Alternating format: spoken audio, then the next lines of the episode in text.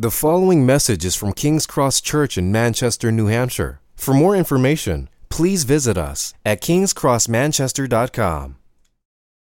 So as Bill was mentioning earlier, we we're kind of in the bit of the uh, wedding and graduation se- season, uh, which means that if you're going to any sort of festivities or parties, um, you are going to events where people are reliving a lot of accomplishments or funny stories or memories, or giving awkward toasts about um, embarrassing stories that the participants would rather not be said in public. Um, my brother's getting married next week, and I'm trying to think of the best sort of, uh, if I should, uh, share awkward or funny stories, um, like the time where I was golfing, and he walked up behind me, and I swung the golf club around and whacked him on the head.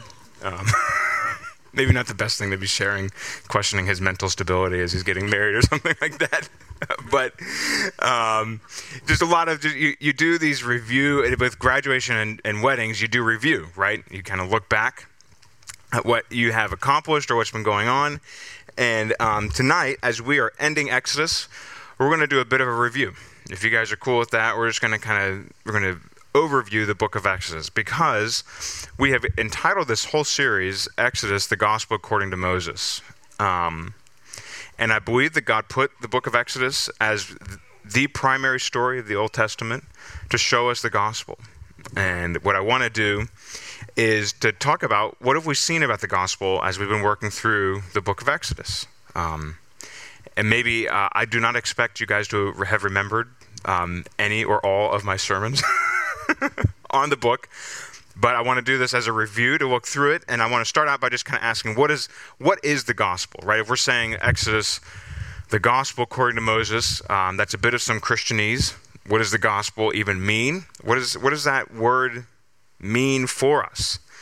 Um, you could define the gospel several ways. Um, I'm sure it's actually a great conversation for our small groups at one point, just to say, hey, what does the gospel mean? Like, and not just kind of, not do it in the, like the, what does the gospel mean to you? No, what does the Bible say the gospel means?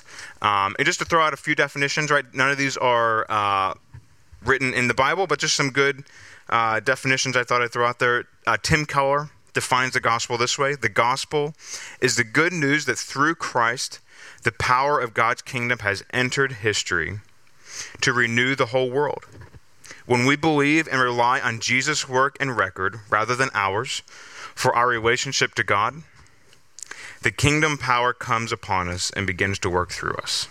That's a pretty good definition, right? It it captures this is God's God's work to seek and save us, um, and then God uh, relates to us only because of Jesus, and God uses us to spread his kingdom power through the world. John Piper throws it this way: the gospel is the good news that Jesus Christ, the righteous one, died for our sins and rose again, eternally triumphant over all his enemies, so that there is now no condemnation for those who believe, but only everlasting joy, right? Said in the only way that John Piper can, emphasizing joy, right?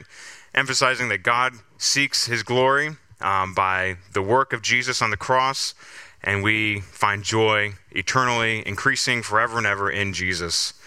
Um Those are pretty good definitions, right? I th- maybe just a simple one. Um, the gospel is that God saves sinners, like you and me, through Jesus.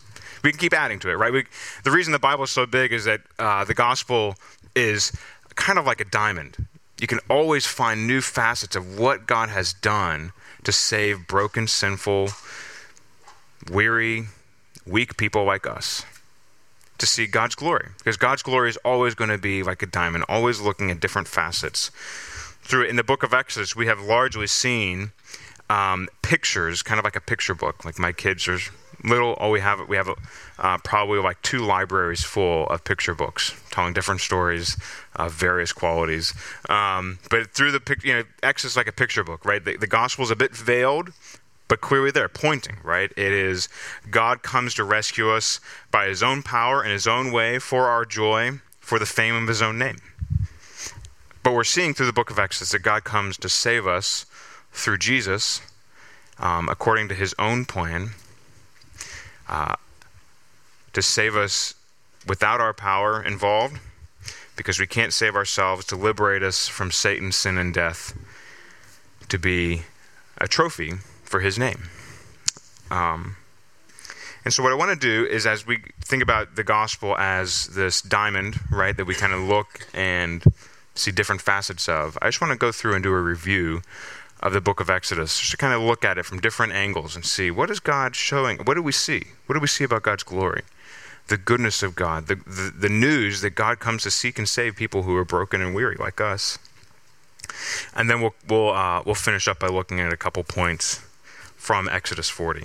Um, and what I want to do is actually, I put this together for us. You guys, um, it's Exodus, the gospel according to Moses. This sheet, it's on the back, because um, I figured I didn't want you guys rushing to take notes, and it's something you can take back. It's a bit of an overview of the book of Exodus, but I'm just going to re- I'm going to work through this. I'm just going to point out chapter by chapter kind of what we saw in the book of Exodus, and you guys can take this home and study it, um, or think through it, and we can talk. But we started back in the book of Exodus. Remember, book of Exodus chapter one, we started out with um, things not going according to plan, right? The, God's people, they were uh, supposed to inherit this massive land that God had promised to Abraham in the book of Genesis.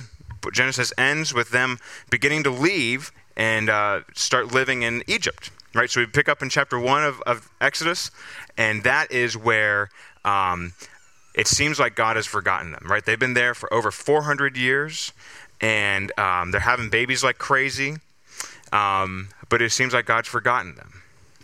Well, the first thing we see is that the, the gospel, though it's unseen in chapter one of Exodus, that God is faithful to his promises. Remember, they were they were having kids, and they were flourishing because God was faithful to his promises, not because there was anything special about them, um, but that God is faithful to his promises, and that even when we do not see God, and we do not think that God sees us, uh, Christ is faithful. Christ is faithful f- to us and for us, even when we're not. So then we pick up in chapter two of Exodus, the gospel, uh, we see gospel compassion, right? This is the chapter that talks about all the stuff. Remember how Pharaoh was like, throw all their, their male children, we want to get, we want to exterminate these guys, they're becoming a problem, they're a political force that we don't want to deal with. So here's what we're going to do. We're going to get rid of all their kid, all their boys, and we're going to marry off all their daughters, and we're going to just get rid of the nation. But remember, God heard their their, their cries. He heard their, their pleas for his help, for him to fulfill his promises. And remember, he actually gave them a little bit of some wisdom to kind of uh, finagle, right? Remember the whole, um, sorry, our women are stronger than the Egyptian women and they have babies faster than the midwives can get there, that whole bit. That's God's compassion in their lives, right? God, God hears our suffering, right? That's what we were looking at in chapter two of Exodus. God hears our suffering. He hears our cries for mercy. He hears our cries for help. And in the gospel, we see that Christ walks beside us in our suffering. I mean, we looked at, we've talked about Hebrews four a good bit. Christ knows our temptations and weaknesses. He knows what it's like to cry. He knows what it's like to suffer. So we see that in chapter two of Exodus. Chapter three, the go- we see gospel name. And I just, I'm, what I mean by this is that this is the burning bush chapter, right? We all talk about having a burning bush experience. This is the burning bush chapter where Moses is uh, tries to, to save God's people in his own name, in his own power, uh, becomes a murderer in the process and leaves Egypt, runs out into the desert and becomes a shepherd, and then he meets God face to face through a burning bush. And in that burning bush, God says, this is my name. I am gracious and merciful, and I fulfill my promises, and I'm faithful, but I do it in my own way and not in your power. So we see that God is sovereign and gracious in chapter three of Exodus because he loves to save sinners. It's, that's what grace means, right? God's posture, God's eagerness to save and to bless people who don't deserve it. Moses in chapter three, just like us, does not deserve it. Moses was a murderer by hand, but we're all murderers in heart. We uh, are glory thieves from God, and we don't love to give God what he deserves, just like Moses. And yet God graciously comes down to use us for his own name's sake. And then chapters four through six, this is where Moses goes back in Exodus. He goes back to God's people with this new mission, right?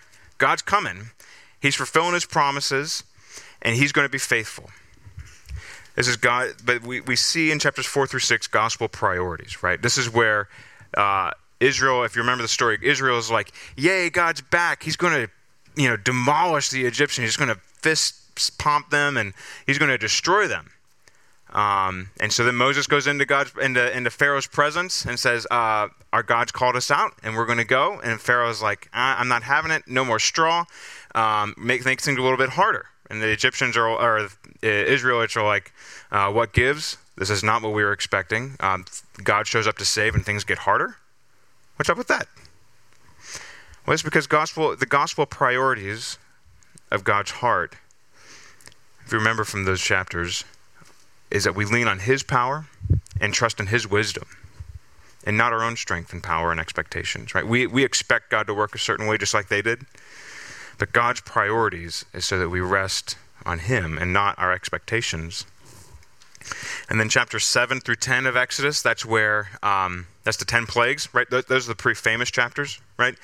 It's where God comes in. We're not going to recite all the plagues, but you have all the, the we maybe might call it the gospel invasion of the book of Exodus, where God comes in and he destroys all their different gods, right? Remember all the gods that they had?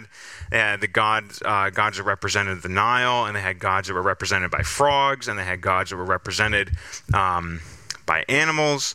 And God comes in and destroys all those things, showing that their, go- their gods, the, the idols that they had, were all powerless. They couldn't save anything. They couldn't save or provide for anybody.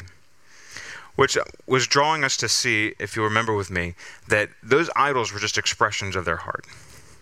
We're going to actually see this later in the book of Exodus. Because though they, they, they God killed the physical idols, so to speak, in Egypt, their idols were still in their hearts and left Egypt with them.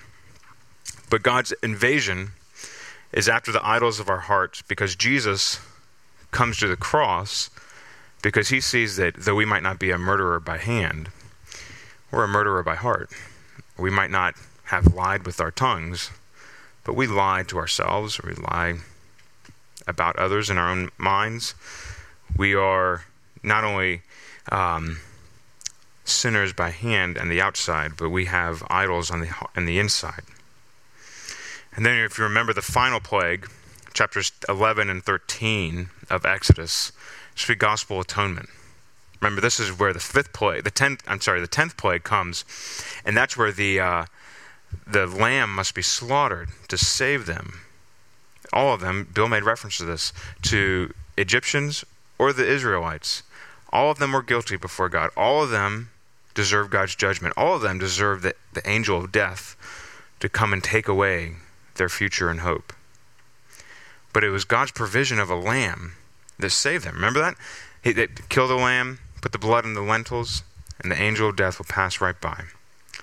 That, that, that's one of the clearest pictures in the Exodus story of the death of Christ, where he he offers himself as our atonement lamb, right? I mean, John chapter one, he, behold the Lamb of God who takes away the sin of the world. This is the Lamb of God, Jesus Christ, whose, who, whose blood covers us and saves us from the wrath that we justly deserve, right? So, that, I mean, that's just a clear picture, right? The, the gospel atonement. And then, remember, in the middle of that, we talked about the Passover meal, right? And that was God's invitation into the drama of redemption. This is the, the gospel meal. This is the drama of God's story. The, the Passover meal would be practiced forever and ever because it was a reminder. It was not just a reminder of kind of like a token, like uh, we went to Disney World and here's our magnet on the fridge, kind of thing, right? It's not just kind of like that sort of thing. It was actually a participation in the drama of God's redemption, his his gospel redemption work in, in their lives, which then Jesus, right? Again, this is, we can keep going and going and going on this. Jesus takes that Passover supper, you know, the, the night before, the days before leading up to his crucifixion, and he says, now this is the true meaning. This is the, the, the ongoing meaning. You're invited in, into the gospel of my death. Not just a Passover lamb of uh, animal that was from the herd, but Jesus Christ, who had a body like ours and a soul like ours and took the, the wrath of God that we deserved.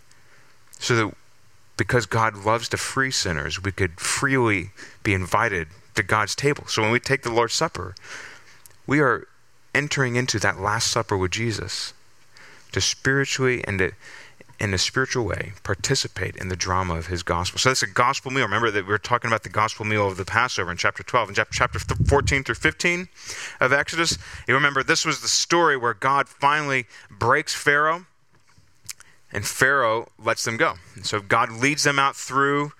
Uh, it wasn't just kind of a trivial kind of trail. It went, it went right through a river, or it went through the Red Sea. Um, so they had a bit of an obstruction to get through, right? Bit of some floodwater, so to speak. And, G- and God uh, breaks the, the the water in half, and they walk through on dry ground. So we might call this gospel liberation, because what it, what they were doing is they were leaving behind everything that had previously defined them, right? They were slaves, and they loved Egypt. And God, by his saving power, comes in and says, no, you won't be defined by that anymore. You will be defined by my name.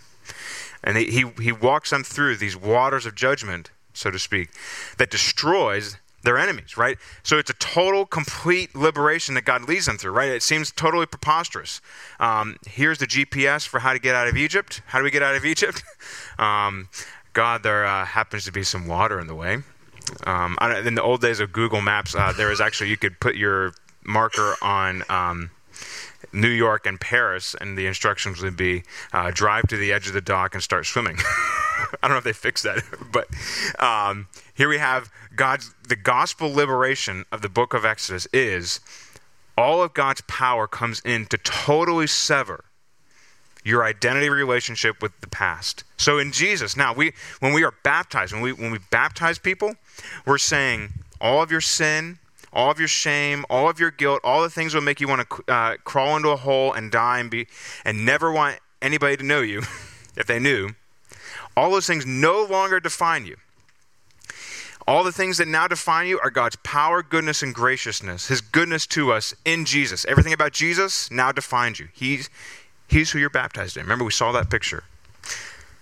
I'm not going to I'm not going to preach on every one of these just because I want us to get through them in a timely manner. Exodus chapter sixteen through nineteen, we see gospel feasting, right? This is where they're walking through the desert. And if you remember the story, um, the Israelites are a bit of a picture of us, right? They get on the other side and they're like, yay, God, did you bring us out here to die in the desert? Because where's our food, right? And then God provides them uh, water out of a rock and food, uh, miraculous bread from heaven. Uh, I mean, there's maybe some uh, archaeological and scientific ways to explain some options of how that might have happened, but the reality is there were miracles regardless, right? We uh, we were seeing that God provides for them water and bread.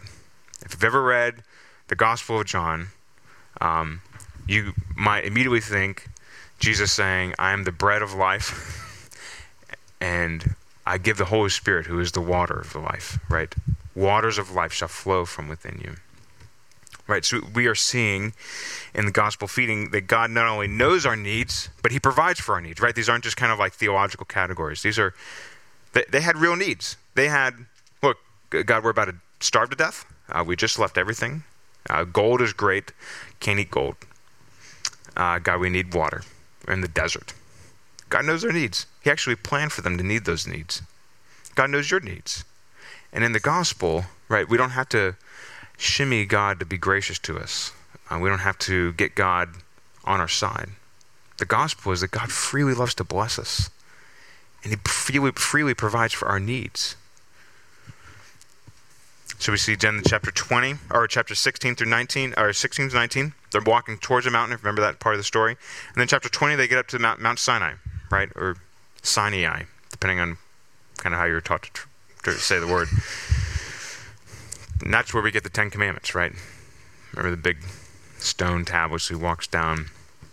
This, this is the moment where um, God, uh, God graciously tells them what he's like and what his people will be like because of his grace. Remember this, that before we get to the Ten Commandments, that Exodus chapter twenty, verse one and two, he reminds them of his saving, gracious power in them.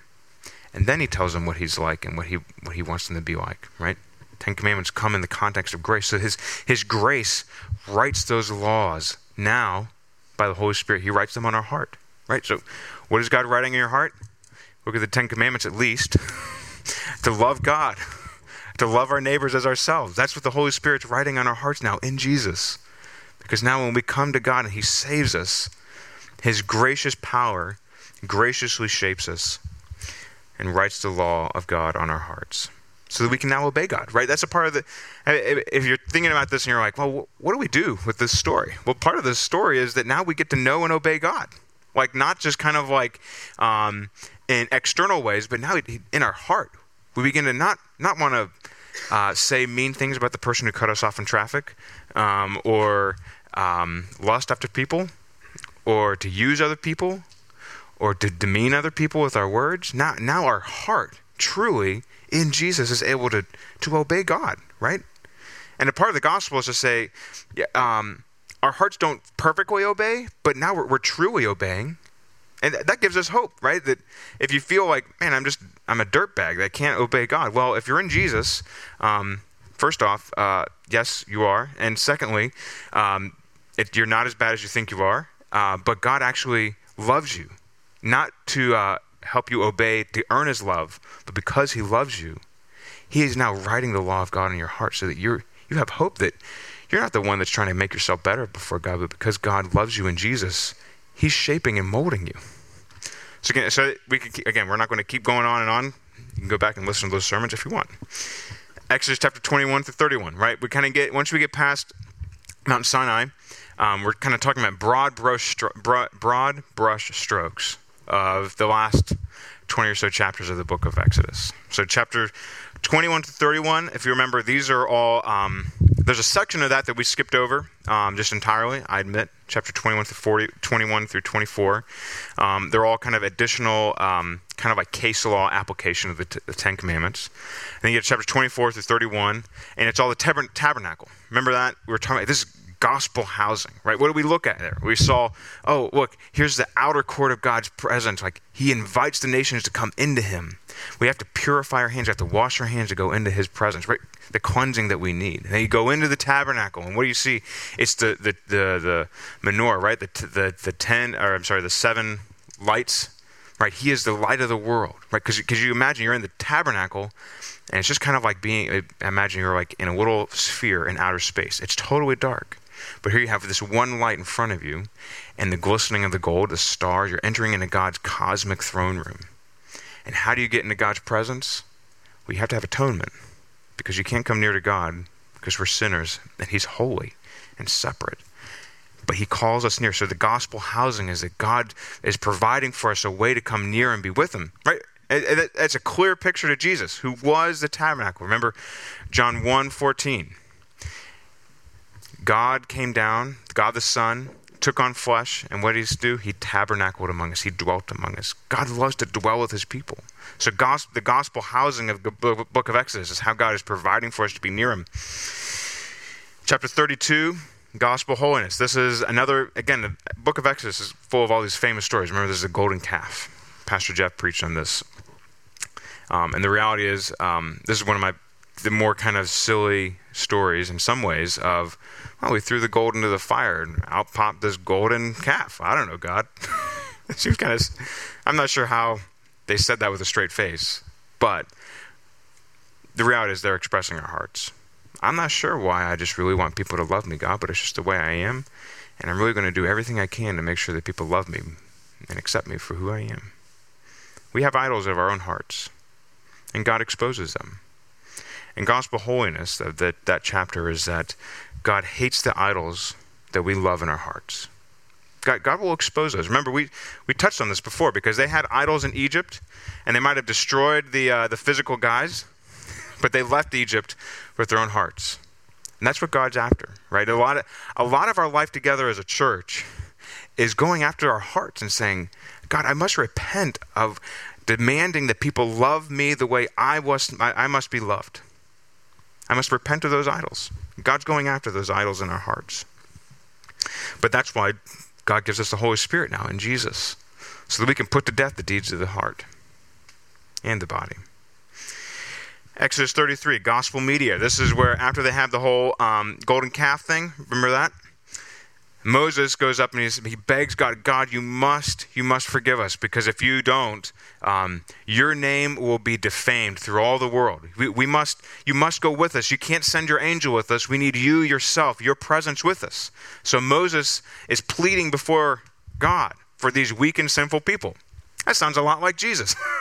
Sounds a lot like how Jesus is described in the in the New Testament. He pleads for us before the Father. Do you ever know, you ever wonder what Jesus is thinking about you right now? What he's doing right now? He's praying for you. Right? If you ever feel like God's forgotten me, sorry, that's not true.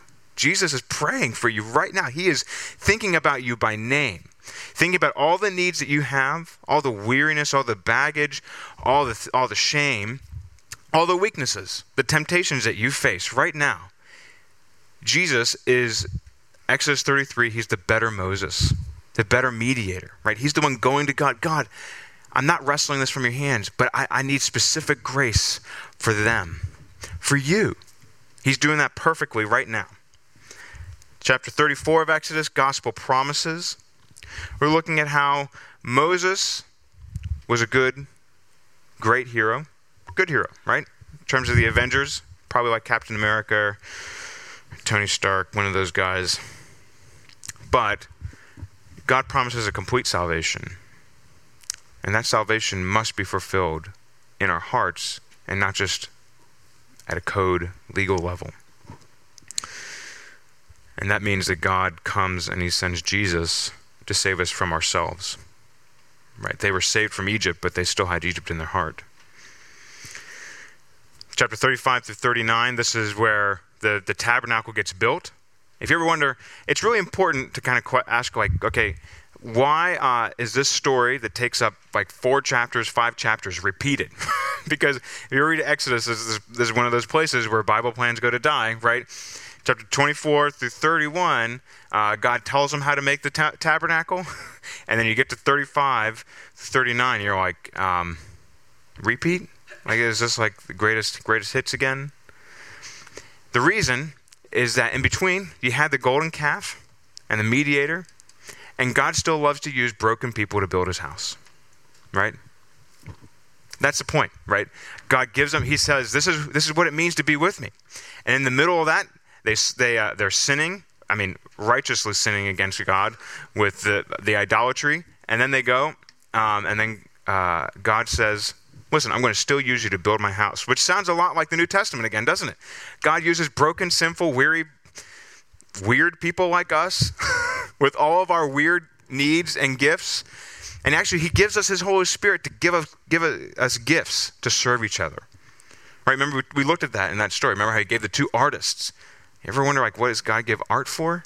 Because God loves beautiful things. And he loves to use us to make us beautiful and to use us to make beautiful things for him, right? So all the things, all the, the ways you're wondering, like, how can I serve at King's Cross? Well, I mean, uh, God's given you a gift, and let's figure it out and use that to serve each other, right? That God uses broken people like us to serve and build his church. And then we get to chapter forty, right? We're going to close. This is the end of the summer. If you're ever wondering, when is this going to be over? Exodus forty. This is where God's presence come down, comes down and dwells with them. Remember, we started the book of Exodus. Where's God? We're ending the book of Exodus. Here's God. God comes down and he delights to dwell among his people. And he sends us out on his mission. So as we've been looking at these different aspects of the gospel, we're seeing God, God is a gracious God. And when we say grace and gracious and merciful, and when we say gospel, we mean something that takes a whole book to give us a picture book for, and a whole sixty-six books of them to help us kind of delve into that, right? Because the rest of the Old Testament largely is thinking and dwelling upon the book of Exodus. God, what does this mean for us? How do we live in light of this? So what do we do from here? As we kind of finish off the book of Exodus, how do we finish this off? Maybe this is some self-counseling up here, but um, my mind has been drawn to Psalm one oh three um, a lot lately. And uh, I'm, I'm going to read this for you. Um, you can turn there if you want, but I think Psalm one oh three gets us into the key of Exodus forty here. Bless the Lord, O my soul, and all that is within me. Bless his holy name. Bless the Lord, O my soul, and forget not all his benefits, who forgives all your iniquity, who heals all your diseases, who redeems your life from the pit, who crowns you with steadfast love and mercy, who satisfies you with good so that your youth is renewed like the eagles. Remember, there was a point in the story of Exodus where God says he carried them out of Egypt on eagle's wings. The Lord works righteousness and justice for all who are oppressed, like the people of the book of Exodus. He made known his ways to Moses. He acted his acts to the people of Israel. The Lord is merciful and gracious, slow to anger, and abounding in steadfast love. He will not always chide, nor will he keep his anger forever. He does not deal with us according to our sins, nor repay us according to our iniquities. For as high as the heavens are from the earth, so great is his steadfast love towards those who fear him. For as far as the east is from the west, so far does he remove our transgressions from us. As a father shows compassion to his children, so the Lord shows compassion to those who fear him. For he knows our frame, and he remembers that we are dust. I think as we think about the book of Exodus, and as we think, how do we end the book of Exodus? Psalm one oh three, verse two, "Bless the Lord, O my soul, and forget not all his benefits." I think the reason we have the book of Exodus in here is so that we do not forget the glory of God in the gospel. Do we not, we, that we do not forget God's goodness to us, his grace to us. We do not forget to grow in gratitude for the magnitude of God's grace in Jesus. I think that the main point that we should take away as we're, look, as we're closing up the book of Exodus is gratitude for all that God has done for us in Jesus. All the gratitude that I, oh, I made these slides and not Jay. I was wondering why people were just laughing. Thankfully, uh, I won't get struck. I don't think I'll get struck down for that one. Um, if you were to insert mentally a D there, zone in with me. To grow, to to to not forget what God has done for us, to save us from ourselves, save us from our, his wrath, and to save us to himself. So here's what I want to do. I want to look at the book of Exodus, just these last few verses in chapter forty, and talk about getting out and getting in. Because the whole book of Exodus is about getting out of Egypt. So we're going to look at here, Exodus forty, verse thirty-three. All right, so they have just been through the ta- building the tabernacle, right? Building it, so they had the, the architecture plans, then you had the foreman on the ground, Moses doing it, and then we come to verse thirty-three, and he, that is Moses, erected the court around the tabernacle and the altar and set up the screen of the gate of the court. So Moses finished the work. So, here we come to the end of the book of Exodus, and it says point blank, and Moses finished the work. Here was God leading his people out of Egypt on this redemption mission to dwell with him and to be with him, and Moses finishes the work. This is calling back to, um, the, the, the phrase is calling back to actually Genesis two, where God creates the world, establishes it, sets it up, puts man in his place, dwells with him, and it is finished, right? He dwells among, this is in the book of Exodus, we're seeing God redo this story because he is he is leading his people out to save them, right, to return to the, to Eden, right, to return, to be with him, to dwell with him, to be near him, and to be in his presence. But it is, uh, it's not quite the end of the story, is it, right? It's good, right? This is this is good. That God has brought them out and brought them near, but it's it's not complete. Because we've seen ourselves too many times in the story, haven't we? We've seen ourselves um, just like Moses and the people of Israel, who are still bumbling, silly, sinful, weak. Um, their hearts are still with them, and their hearts have not been changed. Right? God is the main character of this story. Their getting out of Egypt has been because God is the one that continues to pursue them. God is the one that's been faithful all the way through the story. Even Moses, uh, later on, right? If you remember, there's a moment where in the book of Numbers where he's, God, would you provide for us yet again? And then he gets angry and strikes the rock when he should have just spoken to the rock. And God says, okay, you can't go into my promised land because of this.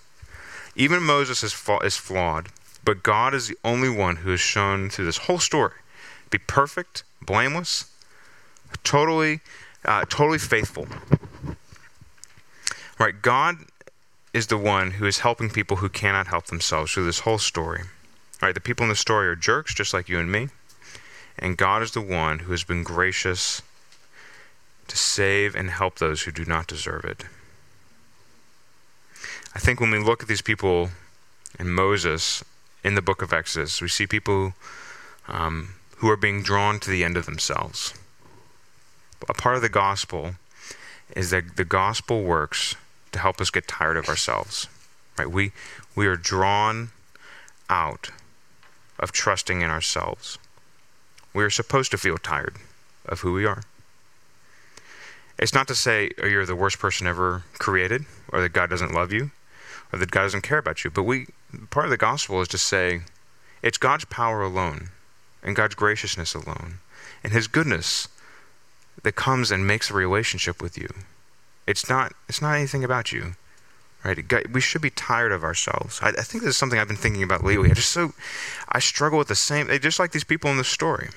I struggle with the same things that I struggled ten years ago or fifteen or twenty years ago. I, I don't know what I struggled with before I was ten. But I struggle with the same things still. I still have the same issues. Just like the people in the book of, of this story, the only person that could save me from myself is God. The only person who can save you from yourself is God. The only way that we get out of our Egypt is by God's power, by God's goodness to, ser- to seek you out, to save you from yourself, to come to you in Jesus and say, you're you're never going to do this on your own. You could never, you could never help me save you. You could never do this in your own power. But because I love you, because I want you to be free, because I don't want sin to define you, because I want you to be a part of my family, I'm going to come to you in Jesus and save you from your, from yourself. You see, we need a, we need a true son of God. Remember, Israel was called the Son of God in this story. We need a true Son of God to come and save us from our Egypt. And that is how we get out in Jesus. That's how we get out of our Egypt, through Jesus. Second Corinthians chapter five, verse seventeen. Therefore, if anyone is in Christ, he or she is a new creation. The old has passed away. Behold, the new has come. And all this is from God, who brought, who through Christ reconciled us to himself and gave us the ministry of reconciliation. That is, in Christ, God was reconciling the world to himself, not counting their trespasses against them, and entrusted to us this message of reconciliation. Therefore, we are ambassadors for Christ, God making his appeal through us. We implore you on behalf of Christ, be reconciled to God. For our sake, he, this is God the Father, made him, Jesus, to be sin, who knew no sin, so that in him we might become the righteousness of God. Do you hear the same story of Exodus recaptured in these verses? God would make us new. God would make you new. He is eager to make you new again. He is eager to lead you out of a land of darkness, defined by your sin and shame, defined by your trespasses and offense against God, and give you himself in Jesus, to know God face to face, to enjoy his presence with you, to be reconciled, right? That doesn't just mean like a zero account, right? That does not just mean kind of like, well, in Jesus, um, God was taking all the sins that you've ever done and kind of like blanking out the margin that you owed, right? No, no. The story of the gospel is actually that God goes over and above that, right? It ends, for our sake he made him to be sin who knew no sin. So that's canceling out all of our sin. But then what did he do? So that in him we might become the righteousness of God, which is, which means that God treats us the way his son deserves. So that now when we come to him, we are not annoying God. God, whenever you come to him, does not say, hold on. He does not say, just a minute. Like, if you ever see me with my boys, I do say that. God is a perfect father. When you come to him with your needs, God, help me, repent. I, God, I'm repenting. I, I don't know why I continue to do the things I don't want to do. God, help me to grow and love Jesus. He does not say, okay, I know, give me a second, I got something else. He says, yes, I'm leading you out. I'm freeing you from your from your Egypt. I'm freeing you from all that would define you, apart from me. So part of the gospel story, the way we get out of Egypt is repentance and faith, right? Be reconciled. We implore you on behalf of Christ, be reconciled to, to God. That the way that that's happened, you you look at yourself and you say, God, I'm tired of who I am. I'm tired of all of this, whatever this is for you. I'm tired of all of this, and I want all of him. And in that motion of saying, I want all of him, God says, you're a part of the family. It's that's the mystery of how all this goes down. Looking to Jesus, looking to God's mercy in Jesus, that's how we get out of our Egypt.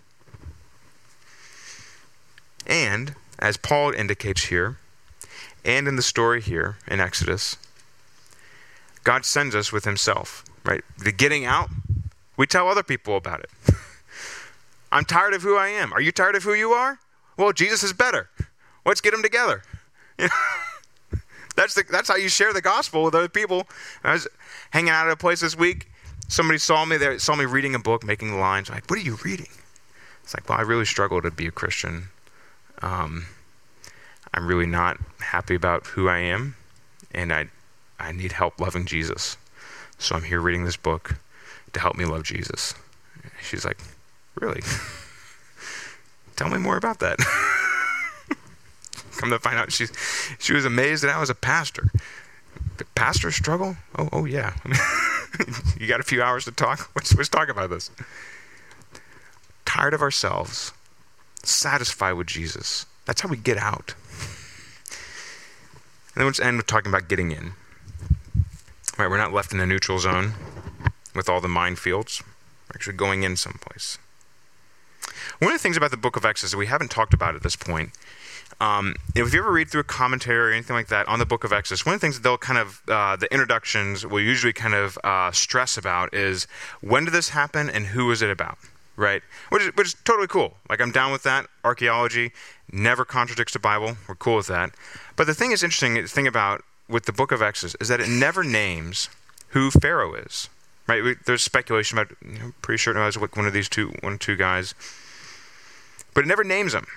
Never names who Pharaoh is, which is pretty astounding, right? You think about it, the, the Bible's very concerned about, at points, um, being historically, you know, anchored down. You read the book of Acts, I mean, there's like, go talk to so-and-so if you want to check this out, right? I mean, we can't go do that now, but the original audience, they could have. Book of Exodus is not concerned about telling us who Pharaoh is. Which, which is to say that God comes to seek and save people like you and me who are on the grand stage of world history, uh, not going to make the history books, maybe. Maybe you will. Put me in your will. But Pharaoh, who would have been on the history books, is never, it doesn't even get a mention in terms of his name. It wasn't, you know, John Smith, Pharaoh, king of Egypt. It was just president of Egypt or whatever, right? Just been just the title, right? God comes to people who are, quote, unimportant and passes by the people that are, quote, important, right? Whatever whatever we think about today, like we tend to think of like celebrities and politicians and C E Os and executives. They've all kind of got the inner the inner ring thing going, and they get the special power, they get the special interest meetings, they get the special invitations. God comes to ninety-nine South Mammoth Street at six twenty-five on a Saturday night, and of all places, Manchester, New Hampshire, and comes to you and says, "I'm here. Let's do this." He is eager to meet with us. So when we get to the end of the book of Exodus, we read here that God does the same thing to them. Then, so this is chapter forty, verse thirty-four, "Then the cloud covered the tent of meeting, and the glory of the Lord filled the tabernacle. And Moses was not able to enter the tent of meeting because the cloud settled on it, and the glory of the Lord filled the tabernacle." You see, this is why we're saying that the book of Exodus is unfinished. Because here at the end of the story, the main character is not able to go into God's presence. See that verse thirty-four? Moses was not able to go in. Moses was great. He was, you know, the Tony Stark, he was the Avengers dude of the day.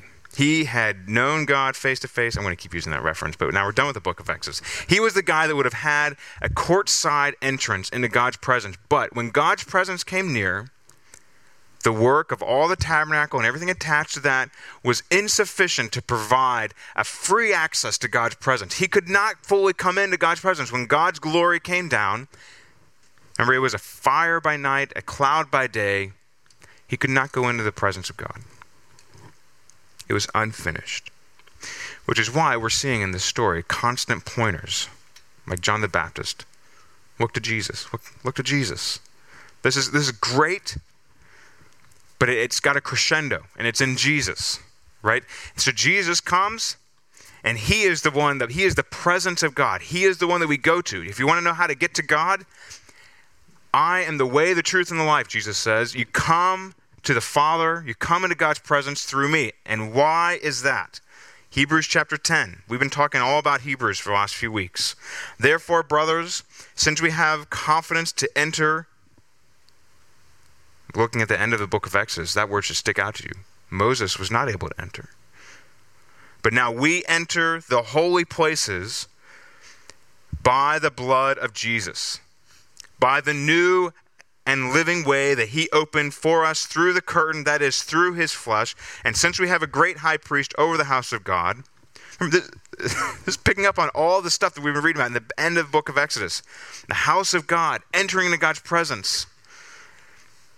"Let us draw near with a true heart and full assurance of faith, with our hearts sprinkled clean from an evil conscience and our bodies washed with pure water." You see, in Jesus, he died this bloody, gruesome, horrific death under the frown of God for all that we have done, so that through him now we come with full assurance. God, anything that would have separated me from you is done away with. Actually, Jesus owns it, and he died for it and secured it for ne- to never speak against you forever and ever. Anything you've ever done wrong, all the sins, all the shame, it never can say, ah, ah, ah, ah. No, we come fully and freely into God's presence in Jesus, which is why in the book of Acts, chapter two, you ever wonder why the Holy Spirit comes and he takes on this form of burning flames?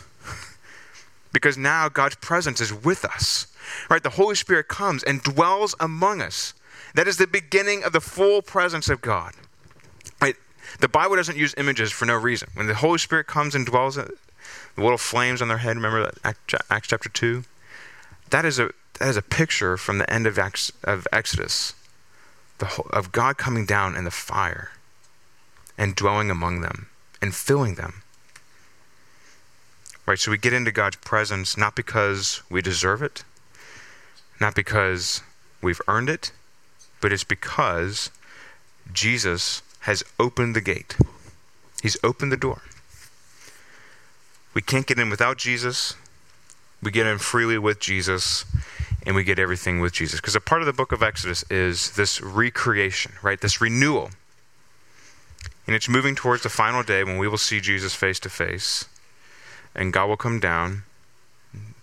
book of Revelation says that he comes down and wipes the tears from our eyes, sits next to us, and welcomes us to his table, to eat the final meal with him, to enjoy his presence with us, and the renewal of all things. The world will have been renewed. There will be no more sin. There will be no more death. There will be no more cancer. There will be no more diseases. There will be no more car wrecks that takes our, our family away. There will be no more shame. There will be no more guilt. There will be no more awkwardness, hopefully. There will be nothing that will separate us from God's presence, because we get in through Jesus and we enjoy his presence with us. This is why I want to end on this note of gratitude. When we look at this huge story, I don't know how else to end us, but just to say, guys, shouldn't we be grateful? I'm not saying that to berate us, but to stir our faith. God, guys, God has, for of all people, us. And I'm not saying that kind of like, yeah, everybody in the world, yay, great. No, you specifically. He has done this great story. His gospel mission is to seek and save the lost and make them sons and daughters of the living God. He has pursued us in Jesus to separ- to, to, to remove all that separates us. The dominant mark of our spiritual lives, maybe maybe today more than ever, right? I don't know what your Facebook feed looks like. My Facebook feed looks pretty angry. The dominant mark of our lives in Jesus, gratitude. I do not deserve the air I breathe. I love that song. I'm desperate for God. I don't deserve the air I breathe. I don't deserve the food that I get to stuff into my face. I don't get to, not only just the food, but the flavors and the goodness of what they are. God, I don't deserve these mercies. I don't deserve to know you, to have a Bible in my language, to be able to read and to see you face to face. I don't deserve to have your presence here among us. I don't deserve to have hope for tomorrow that you haven't forgotten me. I don't deserve. But God would say, I still desire to give and give and give gratitude. What is, what is set about making habits of gratitude? Because of all that God has done for us, and he continues to. I hope that I, I need your guys' help for my own soul's sake to grow in gratitude. I want us, I want us to remember this. Let us not forget what God has done for us. And then a final appeal, I think, from the book of Exodus by getting in. Are you following him? I don't want to assume that. Here they end the book of Exodus, God's presence among them, and they followed him wherever he went. Are you following him? Have, have you have you turned away from your sin? Are you are you obeying him? Are there are there areas of your life where you need to say, God, I have an idol here. I'm af- I'm afraid. I don't know how to do my life without this priority. God says you can't lose with me. But are you following him? Let us be grateful that all this. I just, I just I, this is in the back. All the ways that we see the gospel in this book. Gratitude for the magnitude of all that God has done for us in Jesus. That's the gospel we've been looking at in the book of Exodus. I pray that by God's grace, we will remember it tomorrow and the next day, and it will become sweeter. Let's pray. Father, we thank you for the book of Exodus. As we have looked at this book together, and we have dwelled upon your goodness. Father, would we, would we smile at the glory of all you've done for us? Who are we, God? Oh, Father, would you give us a special taste of your Spirit right now, a special joy in seeing who you are in Jesus. Thank you. It's in his name we pray. Amen. Thank you for listening to this message from King's Cross Church in Manchester, New Hampshire. Please feel free to share or distribute this content, but do not charge for it or alter the content in any way without permission. King's Cross Church exists to treasure, proclaim, and grow in the gospel of Jesus Christ. To find out more about King's Cross Church, please visit us at kings cross manchester dot com.